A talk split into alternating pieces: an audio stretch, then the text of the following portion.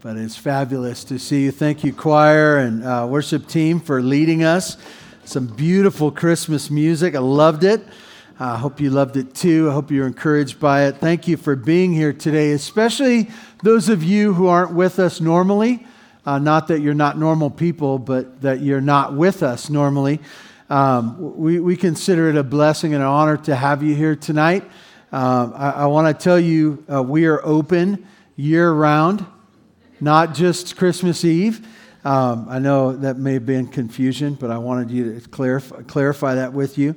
Um, I, I want to encourage you uh, if you uh, if you want to know Christ, if you want to walk with God, uh, God is part of his setup of his plan is to send his son, but not just that. Paul, uh, the apostle Paul, as he writes often, uh, he talks about the church and he considers it the bride of Christ, and we get to be that as God's people.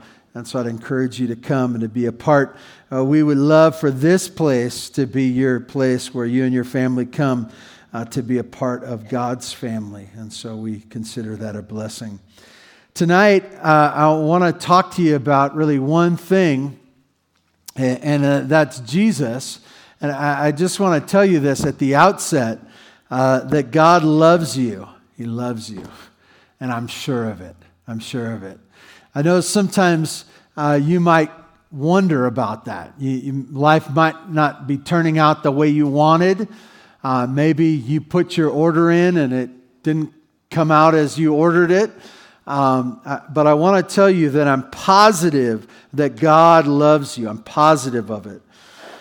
If I'd ask you, uh, why do you know that God loves you? I, I, think some, some of you would answer differently, and uh, especially, you know, depending on what you love and what is good to you. Some would say this that the reason I know that God loves me is because of sunshine and beautiful beaches. Uh, I grew up in Santa Barbara, and I, I knew many people who looked at the beauty of the place that we lived and they would say, I, I, can see God. I can see His love in the, in the ocean and in the sunshine. Here we would say, we would see it in the mountains and the beauty of this place. And when it snows, I know some of you like snow, and I like snow too. I, I thought about it first service. I don't know where Zach is, but right after the service, he said, Drive safe on the way home. And I, I know why he was saying that because uh, a couple of years, many years ago now, uh, I think it was his first Christmas Eve. It snowed like it should on every Christmas Eve. And uh, Zach frantically left after the second service. He frantically in his Corolla. And, um, and I remember leaving, and, and I, I, as I came out to Bear Valley Road, I, I thought to myself, I bet you somebody crashed because the traffic's all backed up. And it was Zach. It was Zach. He stopped all of the traffic in Bear Valley on Bear Valley Road up here. I see, sorry, I brought that up. I didn't talk, talk about that first, but uh, what a great place we get to live and the beauty of living on this earth and to be, uh, t- frankly, to be a part of the United States of America and what a great place we get to live. Uh, others of you might think of like some kind of comforts and things that you love. You'd say, I know that God loves me because of prime rib because God made the cow and made part of the cow as being the prime rib that we could celebrate with uh, just amazing, amazing prime rib. Uh, others of you would say something other physical things like your house. You can see God's goodness in your house that you get to live in. Others of you would say in your, your children or your family or, or, or, or some type of uh, even gathering that you get to go to even now. These things are all true. Uh, they are uh, a blessing from God. But this is not what I'm talking about tonight. The reason that I know for certain that God loves you is because of what it says in John 3:16. For God so loved the world that he gave his only son. His only son. The reason that we know that God loves us is not because of something that might be gone tomorrow. It's here for a moment, but then it might be gone. It, it, it, won't be in the things that we just enjoy for an instance. It will be because God loved us and He sent His Son. He loved us so much that he sent his special son. He gave his son, or he sent his son, uh, not just to this earth to live, but to do something special. And that was to die. And so that sinful men and women like me and you, that by believing in him, we could have our sins forgiven. But wait, there's more eternal life eternal life, that we would have our sins forgiven and that we would receive eternal life. That this life would not be all there is. We won't have to fear death because we know we go from this life to eternal life. This is why we celebrate Christmas. It's a beautiful story of a baby and a young couple, and all, all those things are great, but the reason we celebrate is because we get forgiveness of sins, eternal life, because of God's love in His Son Jesus. What we celebrate at Christmas is a, a critical portion of the story. Uh, we have prophecy before talking about Jesus coming, and then we have his birth. And then after his birth, we see his life and his death, burial, and resurrection, and then we see his church. But what we're focusing on here this morning is this critical piece uh, did I say this morning? It's, uh, it's, dark outside. It's real simple. Come on. Uh, the reason uh, we are here for this critical season that we talk about uh, his birth, his birth. And so I want to I want to go through uh, how the the characters or the people reacted those uh, those who God has created. And I want to start with Joseph, but I want to say this. As you think about these people and the angels as well, they were doing life. They were doing what they do. I, think about your life and what you do. You, you probably have a profession and you have a home and you have a family.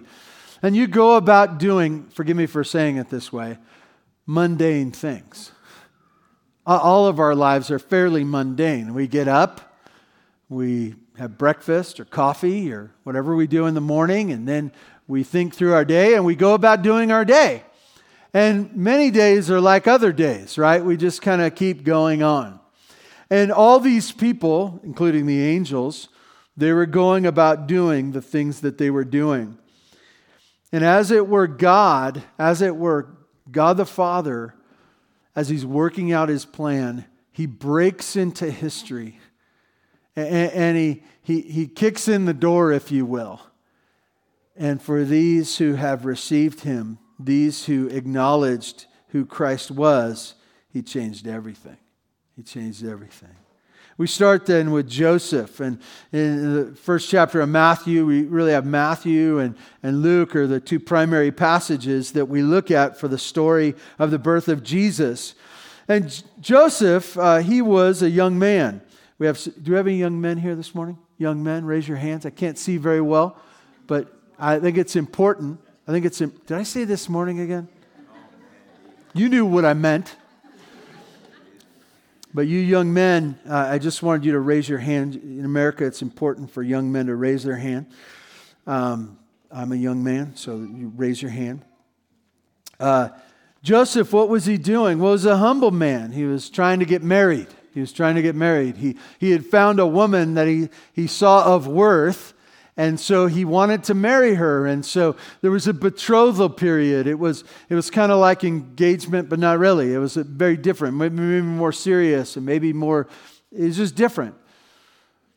I, I want to tell you, just, leave, just say this for you young men here you, you should get married.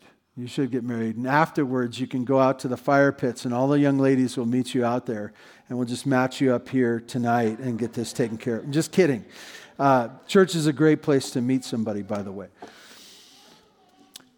Joseph was a young man and he was trying to get married, and he finds out during this betrothal period that his, the one he's betrothed to, he wants to marry, is pregnant. And so, with confusion, uh, he, he put in his mind, I'll divorce her quietly. I'll, I'll do the, the noble thing and I'll, I'll try to make this as quiet and as uh, unconsequential as I can. And, and yet the angel came to him and spoke to him. And you know what he did? You know what Joseph did? He took her as his wife. He, he, he proceeded, he obeyed. Uh, God was speaking to him through an angel, and so he obeyed, and so he, he followed. It's interesting that Joseph, I'm sure he was confused. I'm sure he, he had all kinds of things, but, but he followed what the Lord had desired. The angel of the Lord had commanded him. His life was interrupted by the plan of God in his life, which brings us to Mary, the one he was betrothed to. And in Luke chapter 2, you can see the story. We read parts of it. Uh, where Mary, in a similar, she's more important, by the way, than Joseph. Men, you should acknowledge this. It's good, it'll be helpful for you. Uh, she was more important, uh, obviously, in the birth of Christ. That uh, it was in her that she was carrying the, the Savior. And, and even as you read through the story in Luke chapter 2, there's a cousin, a relative of hers, that's pregnant as well, and acknowledges that something special is happening to her, and that in Mary, the Savior was to be born. Mary responded. And in Luke chapter 2, verse 46, this is what Mary said My soul magnifies the Lord, and my spirit rejoices in God my Savior for he has looked upon the humble estate of his servant. I just want to ask you uh, does that sound like the Redeemer speaking? No. It sounds like one who knew she needed a Redeemer. It sounded like one that was not the king, but the one that was going to serve the king, even her own son. Even her own son. And what did she do? She magnified the Lord. She rejoiced. There's going to be a theme here of this of praising, worshiping, magnifying, rejoicing, thanking, worshiping. This is what you'll see in Joseph's life and Mary's life. And now, now we come to the angels in Luke chapter 2 again.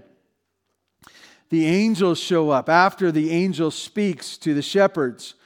And in verse 13, it says this And suddenly there was an angel, with the angel, a multitude of heavenly hosts praising God and saying, Glory to God in the highest, and on earth peace among those with whom he is pleased. It's important for you to get this that the angels weren't pointing to their own greatness. They weren't pointing to the greatness of the shepherds. They weren't saying, Joseph, you're great, Mary, you're great. But they were rejoicing in the plan of God, the angels themselves. And, and the angels, I, I know that angels show up all the time in the story of Christ. Uh, the story of the birth of Jesus. They show up all the time. They're, they're, they're going about sharing the message of God. And now they're praising Him. They're praising Him. They're rejoicing. This heavenly host praising and saying, Glory to God in the highest. As they're saying this, they're saying, Because of the plan of the Father worked out in the Son, we're excited, we're thrilled at what God is doing. Which brings us to the shepherds, and, and personally, my favorite. Personally, my favorite. I can picture being a shepherd. I'm not one. I'm not one. I probably wouldn't even be that good of one. But uh, shepherds, and, and you, can you can picture shepherds doing shepherd things, right? It, it says this. It, it, think, think about this. The, we, got, we got a couple loose ones here. Um, loose sheep, loose sheep. Um, the shepherd just came and got them. Uh, I, I, want I want you to picture the shepherds at night. And I don't know what shepherds do. I don't know what shepherds think about. I don't know what they talk about in their off time. But they're out with their, their, their flock. And they're, they're thinking, I think they're counting sheep, is what they're doing. They're making sure they're all there. Or, or they're, you know, stray sheep, a black sheep that's wandering off. They're, they're bringing them back in and they're, they're making sure uh, that, that everything's okay for the sheep. And maybe even it's downtime. I, I, can imagine that it's sort of a boring job too, that at, at times when nothing's happening, it's kind of like a security guard, just quiet, quiet, quiet. And then it's not. And then it's not. But it's not the sheep, that it's an angel speaking to them. And the angel uh, leading this other group of heavenly, the heavenly hosts. And so, what do the shepherds do? They go. They go. They go to find the one that they have heard of through the angels. I, I want to point this out. I, I, I shared this earlier that there's an interruption in the shepherds' lives.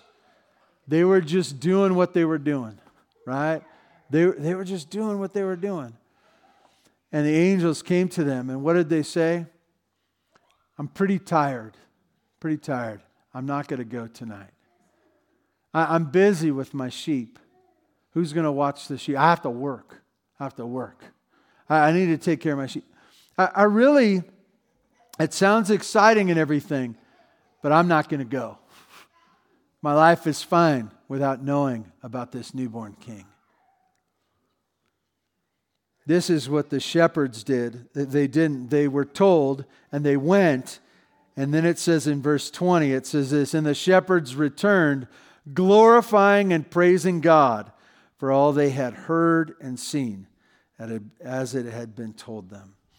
I want to tell you that there was an interruption in their life, there was a change in their life, and it came from the angels, which came uh, from going to sing this newborn king which brings us back to the book of Matthew, chapter 2.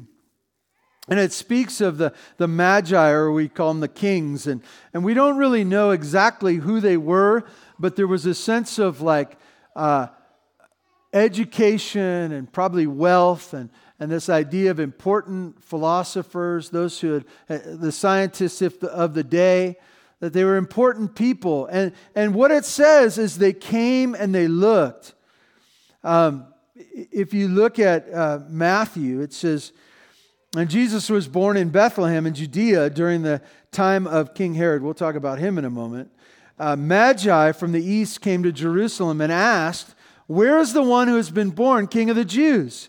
We saw the star when it arose and have come to worship him. And I, I just want to tell you the smart guys and the rich guys, what did they do? They went they went. And they, they went to Herod thinking, you know, king, castle, king, check in with the king, and they said this Where is he? And he said, Where's who? We saw the star. We know there's a new king. Where is he? They rejoiced when they understood that there was something new happening, something phenomenal, something amazing this star had announced that there was one that was to be worshiped. So, what did they do? They went with gifts. They went to find this one who is to be worshiped. You look at the rest of the story in Luke chapter 2, there was also Simeon and Anna who, in their older life, uh, saw Jesus and was part of what uh, had been changed by his new life that had come. We realize too that after this, that the 12 disciples, the apostles, it set their lives on fire, so much so that they were a part of the starting of the church. And, and I want to tell you, generation after generation, there have been church, churches started from those churches, of which we are part, of which we are part at Bear Valley Church of that line that's connected back to the apostles' work. And then there's King Herod. And then there's King Herod. King Herod, um, he initially, as he hears of this, he says this Go find the king and come back and report to me so I can worship too. I, I want to tell you about, and, and I, I don't want to be too much, but how many of you want to be king or queen? want to be in charge. Doesn't that sound great? Doesn't that sound great? You think of all the slaves and servants that you have around you, especially if you have family members. Wouldn't it be great if they served you? Wouldn't it be great? Wouldn't it be great if you decided what you could have for dinner or not, and, and you could have anything that you wanted? Wouldn't it be great if, if uh, you, you, know, you, you looked outside and you said, Oh, I got a lot of work to do. Somebody else do it. Somebody else do it. Slaves, get on that. This is the picture. This is the picture of the heart of, Herod, uh, the heart of Herod, the heart of a king. I can imagine him thinking as he said, well, Where's the king? And he says, Well, what king? There's no king but Herod, and I'm Herod. There's no king. he, he would tell people, so, so where's the king? He says, No, I'm the king. I'm the king. How can that baby be the king when I'm the king? Obviously, this was a challenge to who he was as king. I want to ask you, those of you who want to be kings and queens, I, I trust that you share the same difficulty that Herod had that you wanted to be in charge. You want to be in charge of your life. You want to be in charge of the decisions. You want to decide what happens in the day, and yet you're not king. I want to encourage you uh, for, for you and me, for you and me. What do we do with Jesus? Well, the others, Joseph, Mary, angels, shepherds, magi, their lives were interrupted so that they could come and worship God praise him for his new plan in, in his son Jesus. For Herod, he said, No, I'm king. I'm in charge. I want to encourage you. This is for all of us that we should accept him as king, that we should obey him, that we should rejoice in him. We should accept the plan of the Father. We should magnify the Lord. We should worship. And at cost, we should go and we should worship the, the frame of our life should be praising and glorifying God. This is the only proper response to the newborn King. May this be our heart this Christmas. Please join with me in prayer. Father God, thank you for this morning or this evening. I did it again. Thank you for this time where I could be with your church and have all these guests here with us today. I ask that you would do your work in us. I ask that when we think of your son Jesus, that we would understand his lordship, that he is king, king over all, that we would accept him as such, that we would obey him. Rejoice in your plan for us. God, we thank you. We pray this in Jesus' name. Amen. Amen. So, uh, I want to share with you one more verse. And this is from the book of John. John chapter 8, verse 12 says this. Again, is speaking of John's writing about Jesus, and it says, Again, Jesus spoke to them, saying, I am the light of the world. Whoever follows me will not walk in darkness, but will have the light of life. I, I want to tell you, it, as, as we sing in these last two songs, we're going to uh, light our candles and we're going to spread throughout the con- uh, congregation here, the sanctuary. And, and it's a beautiful picture because when Jesus came, there was a dark world. I don't think anybody is confused about the darkness of this world that we live in. But what a symbol that Jesus said, I, know about that darkness, but that I came to be the light of the world.